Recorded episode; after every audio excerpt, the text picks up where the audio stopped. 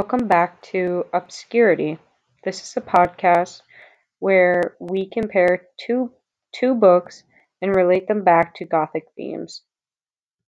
In this episode, we are comparing Cassandra and going back to Markheim. Cassandra is set in ancient Troy. Cassandra is a princess of Troy.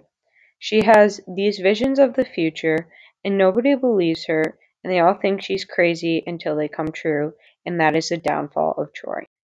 The Gothic themes that we will be comparing today are death, life, and the past.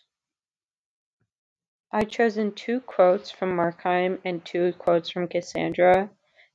The Markheim quotes is this damn reminder er, of years and sins of Foley's foolishness this hand conscious. And his past went soberly before him. He beheld it as it was ugly and strenuous, like a dream, random as a chance melody, a scene of defeat.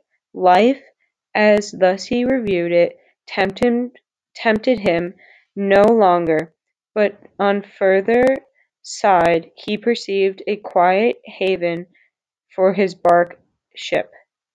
And then the quotes for Cassandra are I was walking alone through a strange city. It was not my Troy, but it was a Troy, the only city I had seen before. Wolf 87. And between killing and dying, there's a third way live. Wolf. In Cassandra, Wolf wrote about a girl named Cassandra in ancient Troy. Cassandra had powers to see into the future, but everybody called her crazy. And in the end, that was one of Troy's downfalls. Both Markheim and Cassandra sees into a certain timeline. Cassandra, when she dreams of the future Troy, but it's not her Troy, it's almost unrecognizable. While Markheim, when he looks into a mirror and sees into his past, both are drenched with in sorrows and despair. When Cassandra says there is no there are other ways than dying, and in Markheim he chooses life in the end, both works of literature connect to the past and life.